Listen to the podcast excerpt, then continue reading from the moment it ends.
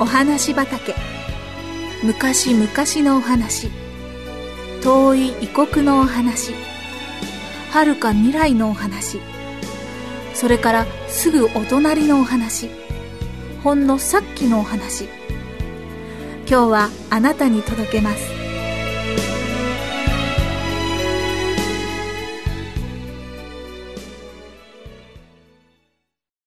牢屋から聞こえた歌声。このお話は新約聖書の使徒言行録16章16節から40節に記されているパウロとシラスの物語です。いいか。この二人は町で騒ぎを起こした悪い奴らだ。奥の部屋に繋いでおけ。いつも言ってるけれど、この牢屋から一人でも逃げてみろ。お前たちの首を切るぞ。ちゃんと見張っておけよ。は、はい、かしこまりました。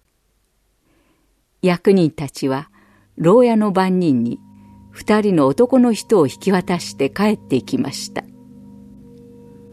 鞭で撃たれたのでしょうか。背中からは血が流れています。牢屋の番人は二人を一番奥の部屋に連れて行きました。部屋の中は寒くてジメジメしています。逃げられないように足首に重い足かせをつけました。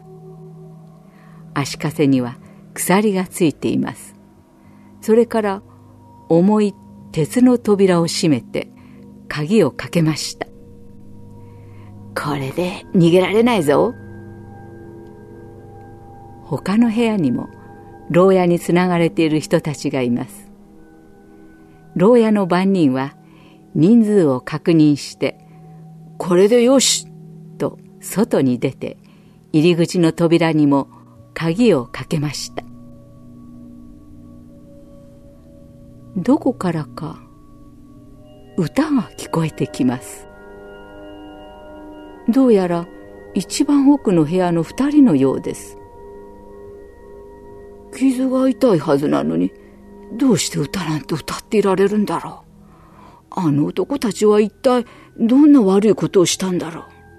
不思議だな。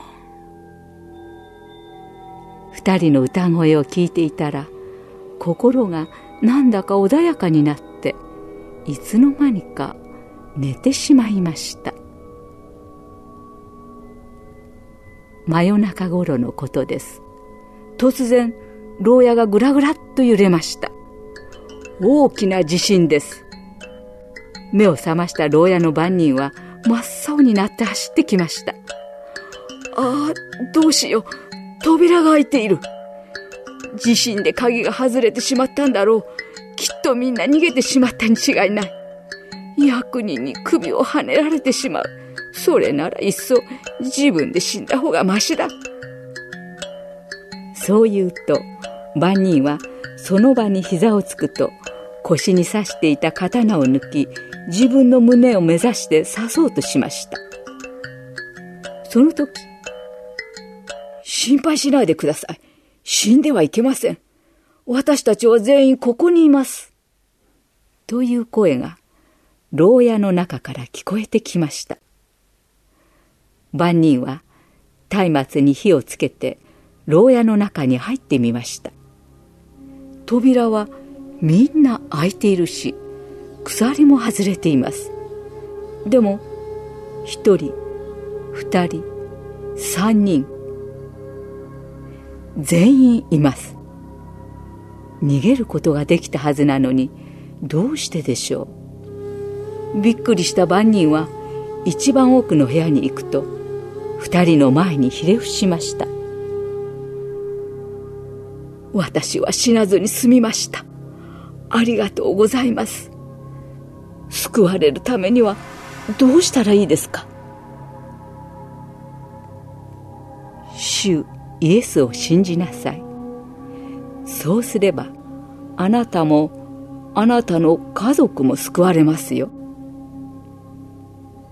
万人は自分の家にパウロとシラスを連れて帰り傷を洗ってあげました。そして家族と一緒に神様の物語を二人から聞きました。神様の子供のイエス様は私たちのために十字架にかかって死んでくださいました。それは私たちを愛してくださっているからです。誰でもイエス様を信じるならば救われるのです。あなたは信じますか？はい信じます。イエス様を信じた万人と家族は救われたことを喜びました。次の日の朝パウロとシラスは牢屋から出されました